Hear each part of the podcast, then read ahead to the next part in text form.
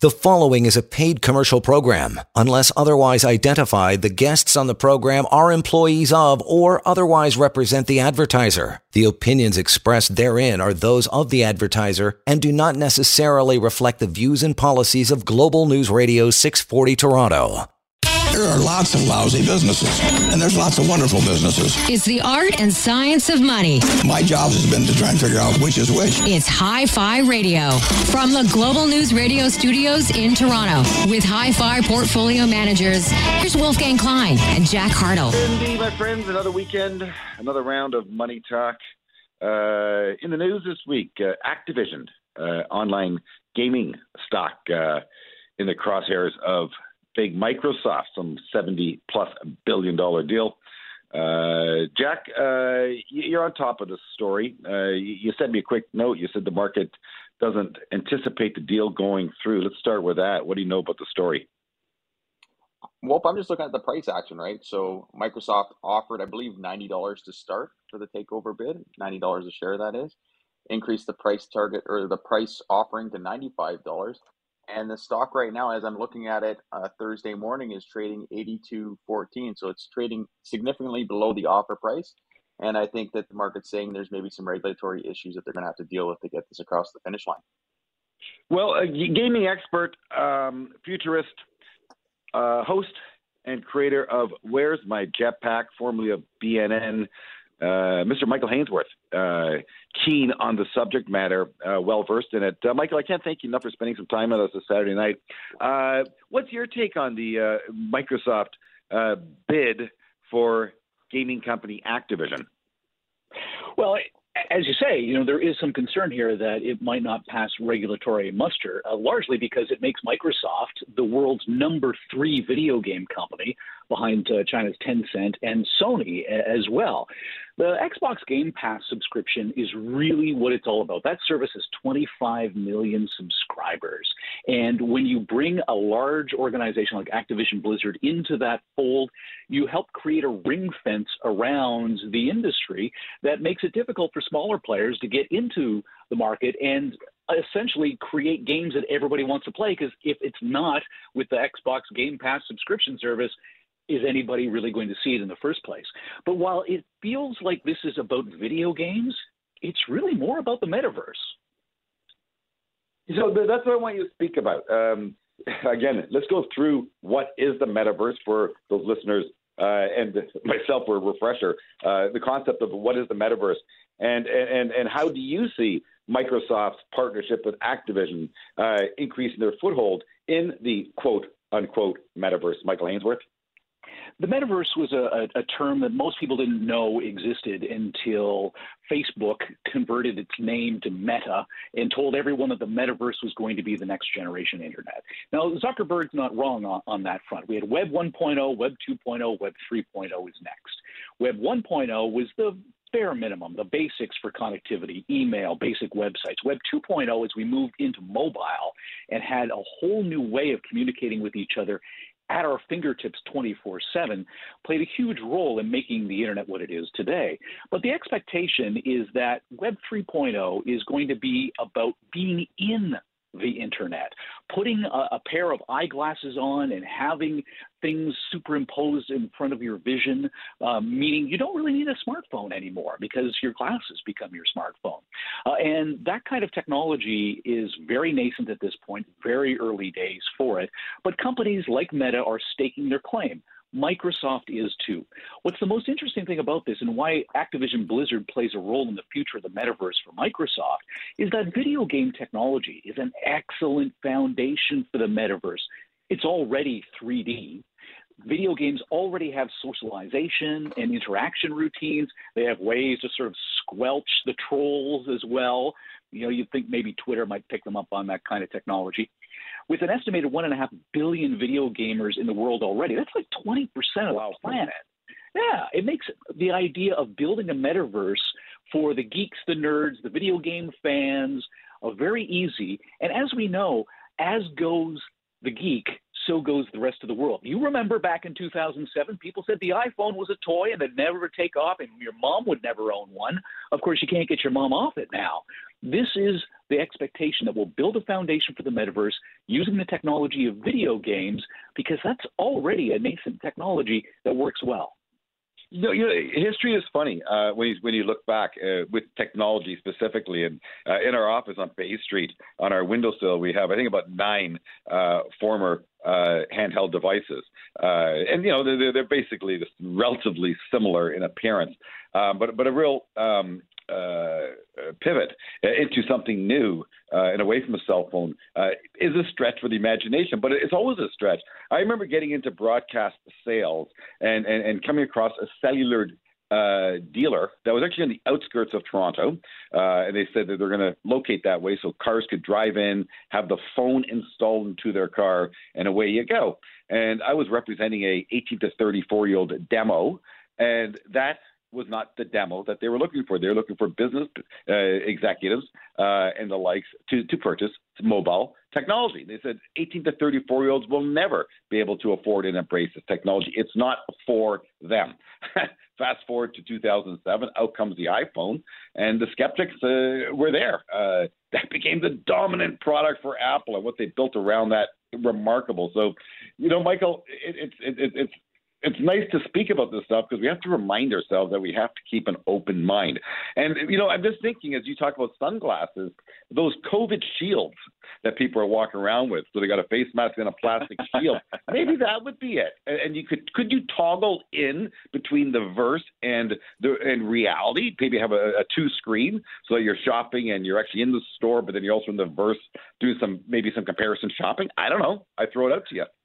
Well, let, let me take it one step further. In twenty fourteen, Samsung patented a pair of contact lenses that beam screens directly into your eyeballs. Forget the glasses. and, and, and you know as well as I do, when you follow, particularly in the pharmaceutical industry, uh, anything you put on or in your body requires clinical trials. And clinical trials can take anywhere from five to ten years. So if they patented this thing in twenty fourteen, it's distinctly possible that within the next few years, we are going to skip an entire generation of uh, on-your-face technology and jump into the contact lens world, because there are additional technologies that will help make the metaverse possible in the real world, out and about, much like how your cell phone made the internet possible back in the olden days. And it's five G wireless, and it's another technology called edge cloud computing. We already know about cloud computing. Data centers were the big thing a decade ago. We learned about them. But when you take the ultra-low latency communications of five G, where we're literally talking one to ten milliseconds round trip for data from point A to point B back to point A again, you can then put all of the heavy lifting for the computing power that's necessary for this sort of thing into the cloud, and then only beam the final product to your face. And that is sort of that next generation metaverse. Once we figure out things like Microsoft working with Activision, Apple coming out with three thousand dollars pairs of sunglasses that act as augmented reality devices, that's sort of where we're going. Wow. Uh, carry on, Michael. Like, what else do you see uh, in this uh, metaverse space? And, and and again, let's try to bring it home so that we so we we can truly appreciate the potential for it. Again, really, what I'm thinking about here is real estate and, and branding. Uh, can you speak to that? There's a, a huge rush on right now. It's sort of similar to what we're seeing in the Wild West, where we had people staking their claims because there was gold in the Namar Hills. We know there's gold in the Namar Hills. We don't really exactly know where it is, but we're going to start exploring that particular option. So what's actually happening is, you know, for years we've had virtual real estate. Uh, for a decade now, we've had a, a, a predecessor to the metaverse called Second Life. And the premise behind it was that it was a sandbox. And as the metaphor of a sandbox goes, you can bring your shovels and your pails and uh, some water, and you can build any kind of sandcastle you want.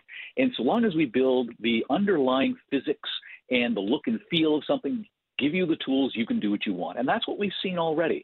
So we're starting to see that as well here. You know, Roblox recently listed on the New York Stock Exchange under the ticker symbol R B L X. That's a video game for kids. It's like next generation Lego. It It I P O'd at a billion bucks and valued the company at almost thirty billion. That's that next generation gold rush that we're seeing already. Uh, you know, Roblox, that came ac- thank you for that, Michael. That, that came across our screens, Jack. I, I spoke about it a few times in the app. I think S I H R's picked it up for us. Uh, we subscribe to a number of different tools, Michael. It's just software, grabbing data and synthesizing that data for idea generation. And I've come up with a lot of great ideas with these tools. Roblox was one of them. Uh, and by well, the way, it's, what... forty, it's a forty-two billion dollars company. Uh, uh, can you tell me, well, well, yeah, so what does that company do? I was just going to jump in there, Wolf. I'll tell you where the idea came from, and uh, it's going back to a Peter Lynch style of investing, Wolf. It was uh, my son, James. He's on it. He's eight years old, loves Roblox, loves the coding, um, and is totally immersed with it. And then, uh, oh. as Michael said, it came out as an I P O. High valuation, but lots of growth in the name, and uh, I'm sure Michael can well, go through the details on what the company well, actually does. I'll tell you, I'm looking at the chart right now, Michael and Jack. Uh, stock actually hit one hundred thirty-five dollars in November. It's now eighty dollars. So, Michael, that, that stock was actually trading at about an almost an eighty, I'll call it a seventy billion dollars market cap. Goodness gracious, wow. The, the company has only been out on market since twenty, April of twenty-one. Lockup phase, six to nine months. Some paper probably hit the market, eh? Some year-end selling. Wow. That's a very interesting interesting company. Uh, Mike, I'm going to get back to that name when we get back. We're going to take a quick break. Uh, we are talking money uh, with Michael Hainsworth, formerly of B N N, uh, C T V News Network, uh, now host of Where's My Jetpack? It's a futuristic podcast. Check that out. And Michael Hainsworth joining us. We're talking tech. Uh, no better man to do so than Mister Hainsworth. Stay tuned. Uh, we are Hi-Fi Radio, show about money. six forty Toronto. Money. Let's take a break. But after, Wolf and Jack will continue their in-depth discussion about money. You're listening to Hi-Fi Radio from Global News Radio six forty Toronto. You are listening to a paid commercial program. Unless otherwise identified, the guests on the program are employees of or otherwise represent the advertiser. The opinions expressed therein are those of the advertiser and do not necessarily reflect the views and policies of Global News Radio six forty Toronto.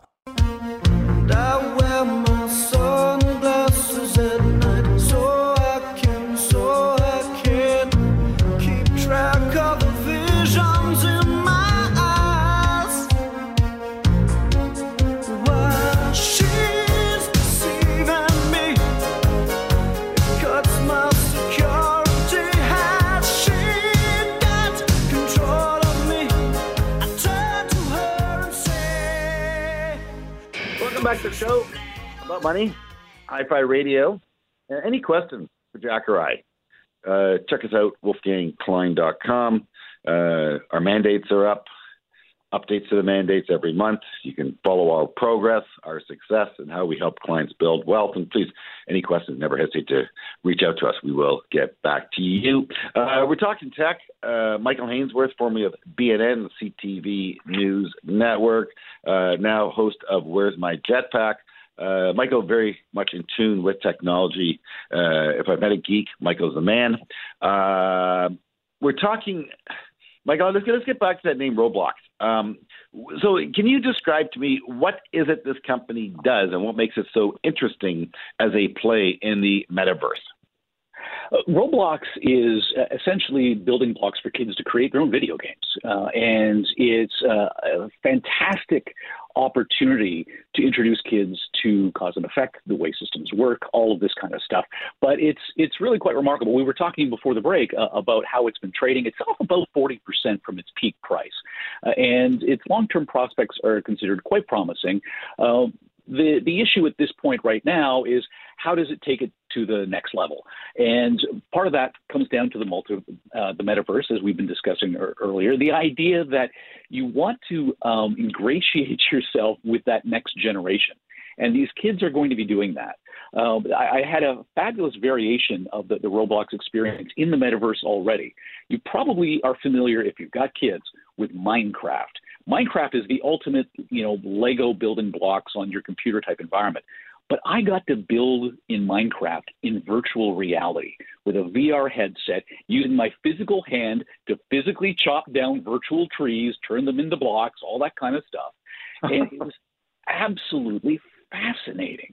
But it required me to wear a bulky V R headset with an umbilical cord to a two thousand dollars personal computer and have a room dedicated to all that kind of stuff. V R and A R are the next generation of the internet to a large degree. Ultimately, our smartphones are going to go away, and we're just going to flip on a pair of sunglasses, you know, so you can see the light that's right before your eyes. You don't want to switch the blade on a guy in shades. Oh, no. But once you've got these glasses on, you're integrated into the real world and the virtual world simultaneously. Of the three hundred billion dollars that A R V R is expected to be within the next two years, ninety percent of that, eighty-five to ninety percent of that is expected to be augmented reality, not virtual reality. So the next step is, how do we take all of this and bring everybody, generally speaking, into the metaverse in a way that's comfortable for everyone? Yeah, so what is augmented reality, Michael? So, as, as I say, virtual reality is when you put on goggles and it blocks out the whole real world. Augmented reality is just adding to the existing reality. And the most expected way by which we'll augment our world is by wearing eyeglasses that see the real world and then augment additional information on top of it. My favorite example, and the most simplest thing, I am terrible with names and faces. And so I'm going to be able to go to my butcher shop one day, and the guy that I talk to every week when I buy my meat, whose name I forget every week, my glasses are going to pop up over his head, his name. And I'm never going to have to worry about forgetting someone's name again, because the cameras that are built into my augmented reality glasses are monitoring the real world, figuring out what it's all about, and giving me relevant information on top of it. Now, in the video game world, it's going to be aliens and bad guys lurking around corners that you can shoot with your fingers as a virtual gun. But at the end of the day, the real value is going to be adding to our world in ways that allow us to be better humans. Be kind. Um, Billy Gervais, I was watching his uh, series on Netflix, and uh, at the end of it, uh, it said, be kind. Uh, so indeed, uh, I think that's a good move in the right direction.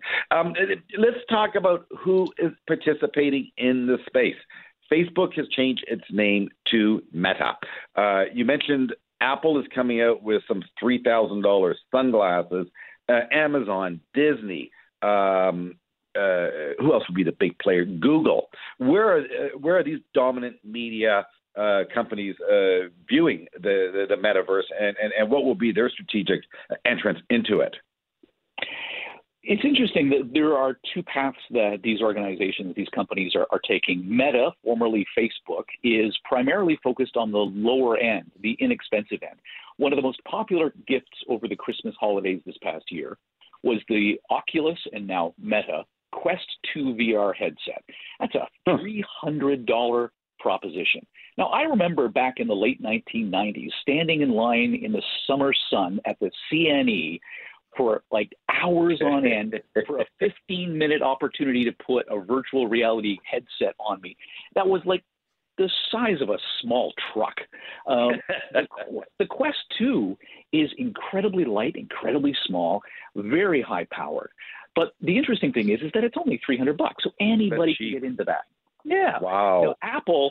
Now, I've been saying sunglasses, but they're probably going to be more like goggles uh, that Apple is putting out. The the price tag has been list uh, been predicted as anywhere from two thousand dollars to three thousand dollars, and part of that has to do with the tech that goes in it. The screens are, that are in front of your face are expected to be very high quality. But there are also as many as twelve cameras on this thing, cameras pointing out to the world. Wow. And cameras pointing in at you. They're looking at your eyes so that they know exactly where you're looking. They're looking at your nose and your mouth to know what your facial expression is. And they're designed to create a virtual avatar of you that can be used in both the real world as well as a virtual world. One of the biggest hurdles that we need to overcome if we're going to make augmented reality and virtual reality and the metaverse ultimately viable is if we have an accurate representation of ourselves in that world. And so far, it's very basic. Meta has only managed to basically get a hand wave, and when it hears us uh, with a, a positive tone in our voice, puts a smile on the face of our avatars. But maybe with a sarcastic son of a gun like me, a smile on my face isn't going to be the appropriate facial gesture for what the word is that's coming out of my mouth. So being able to know exactly how our faces are reacting and acting will be critical to that. And companies like Apple are throwing an insane amount of money at incredibly expensive devices so that they can jump into that space uh, full on, as opposed to dipping their toe in as, as Facebook and Meta are doing at this point. What comes out of Google and some of the others remains to be seen, but Apple uh, and uh, Meta and, and those two companies seem to be the primary place. Microsoft's got HoloLens, but it's not really ready for prime time outside of the enterprise market. So, so Apple and uh, formerly Facebook, now Meta, are, are two obvious plays uh, in the space. Very interesting to know. And it's, it isn't incredible, Jack, when you look at the, some of the companies we own, and we all talk about them being high-quality companies, but companies like Google, uh, we don't own Amazon, but again, that would be a similar uh, type company. They have these massive R and D uh, budgets where they're always investing in the next thing, and there is a lot of flops, and every now and then they hit it. Um, tell me something, Michael, on that topic. Um, companies who are investing in a in, in multitude of different arenas. Uh, who do you think has the highest success rate so far? We look at the big FANG complex. Who has the most success in, in the metaverse so far? Is what you're no, the, the, the greatest success at, at creating the next thing uh, within their, their, their own uh, four walls. So, again, I look I look at Google's developments. Uh, you know, I don't know how many different, but I think they were calling it, what was it, Jack? The next projects? Uh, they, had, they had a name for the department. Um, the next big thing, I think maybe Google's department was. Any Google initiatives Google. Or something like that, yeah. Yeah, but, but Google, Amazon, Facebook, Apple, Microsoft, they all have these departments that are looking for the next thing to participate in. I'm just wondering who you find to be the most successful at finding uh, new avenues for cash flow, because it gets wow. down to making money. I, I don't think um, a lot of the fanboys are going to appreciate the answer to this, but um, Facebook is doing a bang-up job in this department. Um, and the and Android fanboys in the Google world are not going to be happy to hear that. I think Apple is is the one to watch. And the reason why I say that is based upon their past experience. Apple is um, inaccurately credited with being sort of the, the twenty-first century smartphone developer. We know BlackBerry was there first, but Apple sort of picked up the mantle and, and ran with it. And they do that a lot. They're never the first company in, in, in the business. People will say that the, the, the iPod was the first M P three player. No, no, it wasn't. But it was the first M P three player that was easy to use, easy to add music, easy to listen to music, create playlists. So they dominated that at the end of the day. The same thing happened with the smartphone market. On the low end, sure, there's Google and Android, and Samsung is, is the major player in that department, and there are some others in China too. But when it comes to the smartphone and the polished look and feel and the revenue sources that come in, Apple sort of owns the game in, in, to a large degree. The App Store was a, a huge success. Their move to subscription-based services has become a, a, a, the majority of their revenue stream now, as opposed to selling the physical devices themselves. And that's going to be the case in the metaverse. They're not going to be the first there. They won't be the only ones, but they're going to be the ones to step back, wait to see what everybody else has done, and then provide a polished and admittedly more expensive introduction to the metaverse. You know, uh, Jack, you pointed me uh, to a Howard Marks piece this week. Friends, if you get a chance, uh, Google Howard Marks, uh, read his piece. Um, the, the headline was Selling Out. Um, and, Jack, again, I want to thank you again for that. I'll do it publicly on air here. Uh, you prompt me in the right direction, some very, very good content, and it just helps us uh, think Uh, in, in a manner that is conducive to our own style that we're always trying to enhance. We do have a, a house style, Jack and I, and it, uh, it works very, very well. If you want to find out how well it works, visit our website, uh, wolfgang klein dot com. Look at the performance reports. I think you'll be quite impressed. Certainly our clients are. Um, but again, the, Howard Marks' note talks about, you know, being in it for the long run and not getting shaken out of positions uh, just because of news or just because of market direction. And he spoke about Amazon, uh, how Amazon uh, was a five dollar stock in the mid nineties. It ran to one hundred dollars uh, in ninety-nine, and then in the two thousand tech wreck went down to six dollars. Uh, Amazon today, what, Jack? three thousand three hundred dollars. Uh, so m- many chances to, to exit the trade, uh, but the smartest thing to do with the Amazon trade was nothing but hang on to it. Uh, easy to say, very difficult to do. But history has proven that when you have a gem, and again, I, I say this because Michael's talking about Apple, and Mike Walkley, our analyst, has been favorable on the Apple story. for the last, well, I've known Michael for eleven years, favorable throughout the entire term. Um, but again, we have a position in Apple, and it's just a core holding. And Mike, you really do uh, help verify, I think, our theses around such a quality company. When you own a great compounder, hang on to it.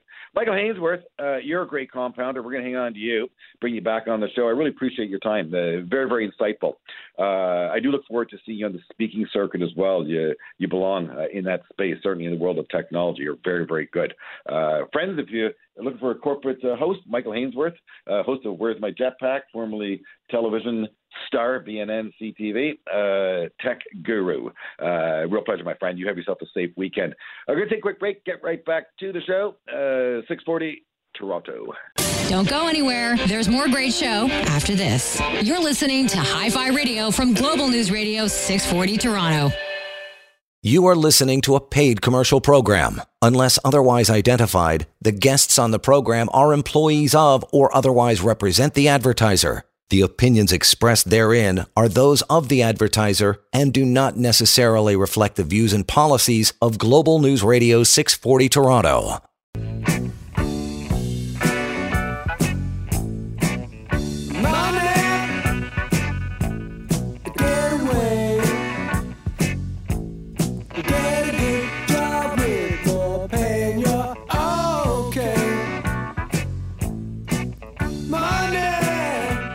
Friends, that's what the show is all about. I am Wolfgang Klein, wolfgang klein dot com. If you have any questions, anytime. Jack Hartle, portfolio manager, partner. Uh, we have John Johnson on the line. He's a strategist, a good friend of mine from Bay Street for decades. Uh, he's with Davis Ray, and uh, we have him on the show every couple of months just to see what he is seeing as a strategist's mind. Uh, new year, John. Um, last year was unbelievable. Uh, again, another double-digit uh, year put up on the board. Who would have thought? Um, let's take ourselves, put our bank hat on for a bit, and just talk bank theory that I learned when I was at the big bank with you. Uh, and that was the four-year cycle and the presidential cycle. Uh, bespoke investment research I also subscribe to put out a good piece uh, going through the facts of previous Uh, second year in a presidential term, which we're now entering the second year of the presidential term, tends to be the weakest of the four years. Average return uh, about five percent. Average return for the market in the last one hundred years, about ten percent, so half the average. Um, Javed, our chief uh, uh, market technician, has been calling for a uh, four-year cycle reset, which does over Uh, uh, overhang and and, and and and dovetail into the presidential cycle. But his four-year cycle reset was such that the market has to pull back for it to go higher. And he was anticipating sometime within the last nine months that we're going to have that pullback, and perhaps we're right in the middle of it right here, right now. Uh, so the, the the forecast would be such. Weak market at the beginning of twenty twenty-two, and then the market strengthens going into the year end, and perhaps we end up with a five percent return. Again, our, our, our chief strategist, Tony Dwyer, is saying do not sell the weakness. Perhaps you sell the strength when you get it and you buy the weakness, but don't get shaken out of your positions. Uh, we will get through the year. J J, uh, with that uh, on the table, uh, please speak to it. Give us your view on things um, and tell us what, uh, what you're anticipating for twenty twenty-two. Well, don't want to fully agree with everything because that's uh, uh, I don't like being on the consensus, uh, but I buy into the four-year cycle as well. Uh, it has a nice recurring pattern. It doesn't necessarily mean uh, a sharp drop in the markets, and you know Javed's research and you know indeed research that most of us have looked at is during periods where you have secular strength in equities that we're in now and we've been in for several years.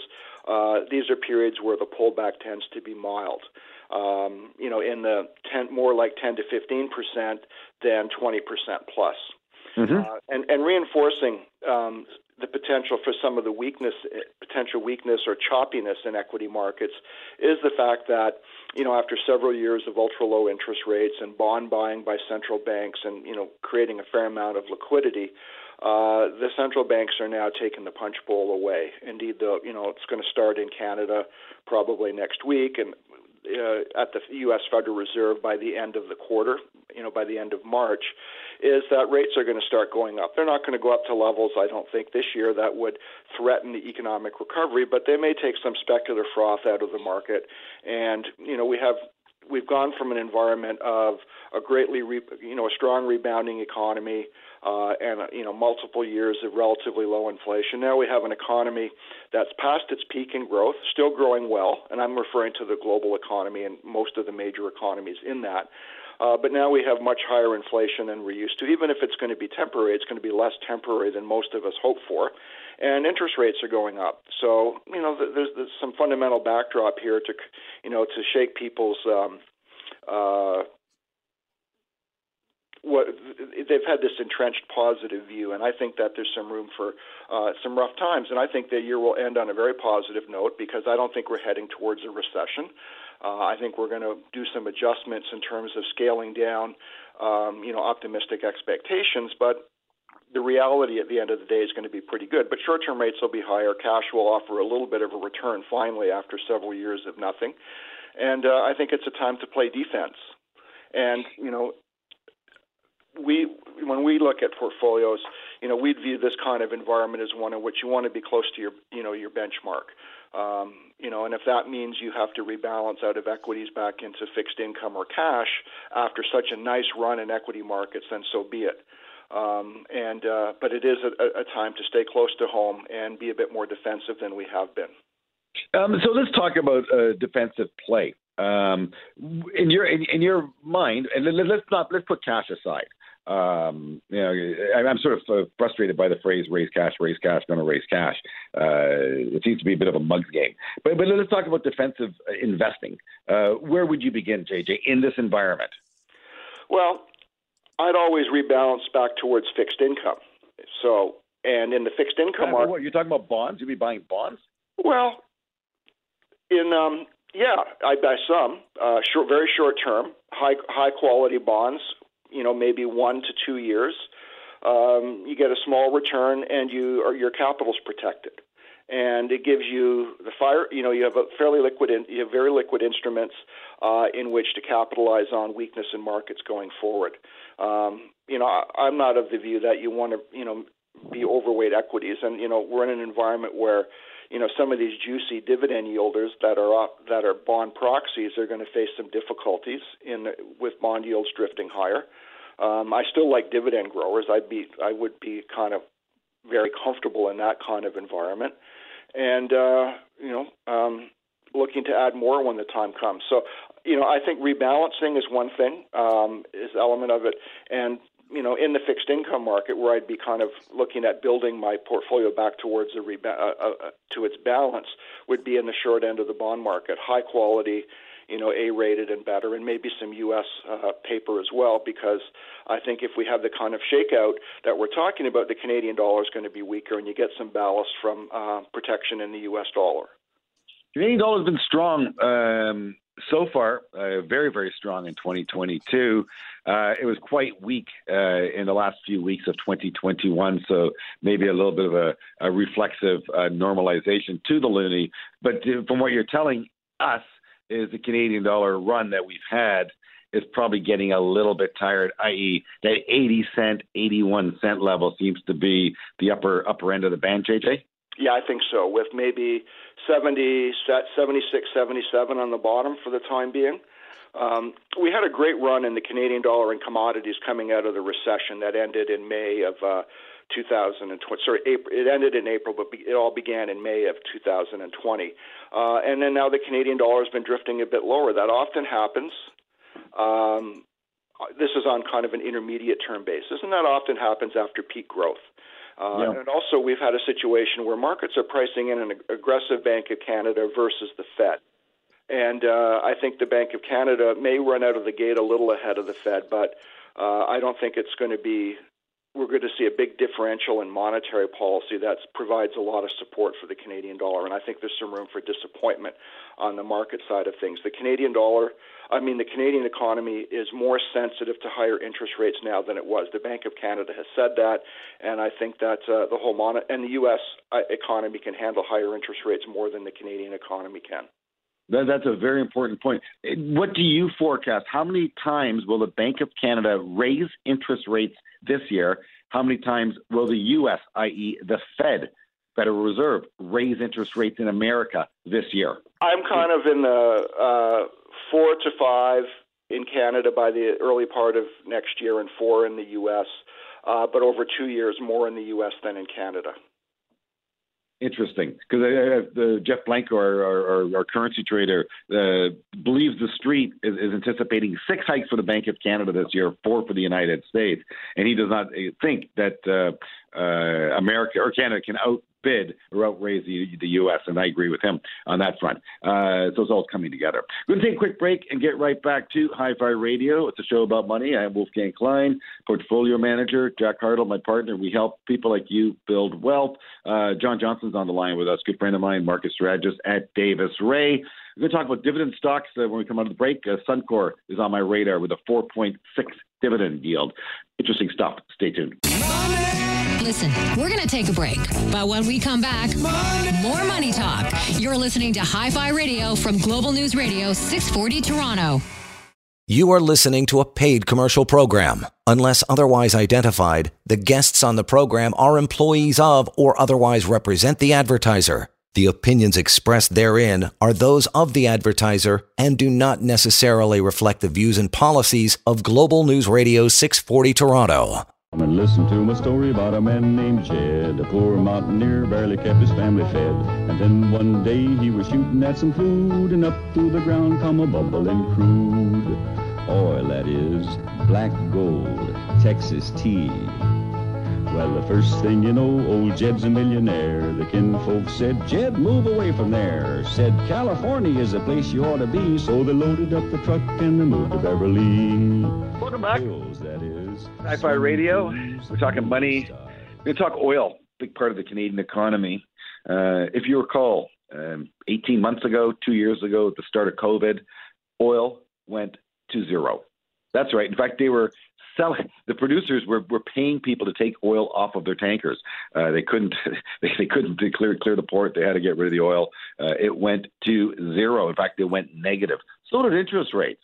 Um, never say never. It's, it, it's a fascinating world, and sometimes you just have to scratch your head.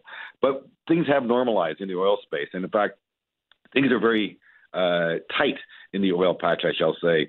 Uh, the environmental concerns, carbon concerns, uh, the E S G theme has basically took production levels to historically low levels. What that means is producers, as they take a, a barrel out of the ground, they don't find another barrel to replace it, and eventually the oil runs dry.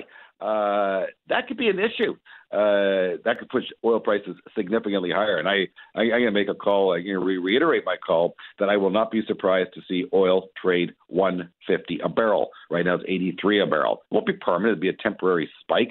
Uh, it'll be an extreme, and that's usually what happens. Things go to extreme, extreme high and extreme low. Uh, and if you're fortunate enough and uh, versed enough, and you can buy the extreme low, you can become rich. Uh, but you don't need to do that either. If you buy quality and hang on to it, you get paid along the way. And if you're in the right names, you'll make money as well. A slow, steady Eddie also wins the race. Suncor, stock that Jack and I have held for a number of years. Still down on the trade, I must say, although I have traded the name many times through my career and made money, but the last entry point was at higher levels. But the stock does pay me uh, four point six percent. Uh, stock's coming back as a blue chip name. Uh, and the chart looks very, very compelling, I must say. Uh, John, uh, what's your view on the Canadian oil patch, uh, on oil in general, uh, and so some of the dividend players that exist in the T S X to offset uh, a very low interest rate environment for uh, income-oriented investors? Well, certainly the dividend point is a good one. Um, if you want an income-oriented portfolio, you can't do it with fixed income. To me, fixed income is there for ballast, and you should always have some of it. Um, but uh, you need dividend-oriented stocks. I like the growers more than the, the ones with the higher yield.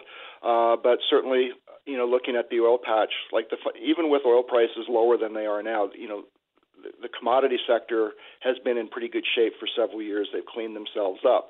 The question is, is this the beginning of another big run in uh, energy prices? You know, we have some shortages that may be temporary. here uh, related to the pandemic. It's showing up in commodities as well as in goods and services. Uh, you also have some geopolitical uncertainty with Mister Putin banging his drums. Uh, that could get a lot worse before it gets better. So I think if we see the kind of spike you're talking about, it won't be uh, long-lived. That would be a huge tax on consumers, and it would slow demand down materially. And uh, I'm in the camp that the commodity cycle, the downward commodity cycle, is not over. Uh, that's consistent with the equi- longer-term equity cycle still being on the upside. So I think we're seeing a lot of transitory moves in commodity prices. Uh, and I think that as the global economy downshifts towards from, you know, relatively high to much more moderate and sustainable growth, the, you know, the demand for commodities, including energy, is going to ease somewhat. And I think we'll see a more, you know, prices trading more sideways than up. And I wouldn't be surprised that a year from now, oil prices and a lot of commodity prices aren't a lot different than they are now. And the Canadian dollar uh, on a spot basis is not a lot different than it would, it is today. Uh, what, what, what about electrification, uh, the, the metals that go into electrification? Um, uh, well, what's your view on that, on that, on that part of the commodity space? Well, I think that's one of the great themes, and I think we're moving in that direction. We, um, if we're going to survive as a species, that kind of uh, move would be a good, is essential. You know, I, I'm, in terms of the battery technology, I still think the lithium-ion batteries are more of a transition. Uh, and a lot of the, the products that they use are going to be transitional, but that's going to take a number of years to work out. There's a lot of promising technologies outside of the lithium-ion space, but they're going to take a while to kick in. So I think that as we look to the next commodity cycle, uh, I think that a lot of the metals that are used in the whole electrification part of the universe are going to be the, the theme. The last big theme in the commodity cycle was peak oil. Uh, and then after the the bust happened, the theme in energy markets was we've passed peak demand.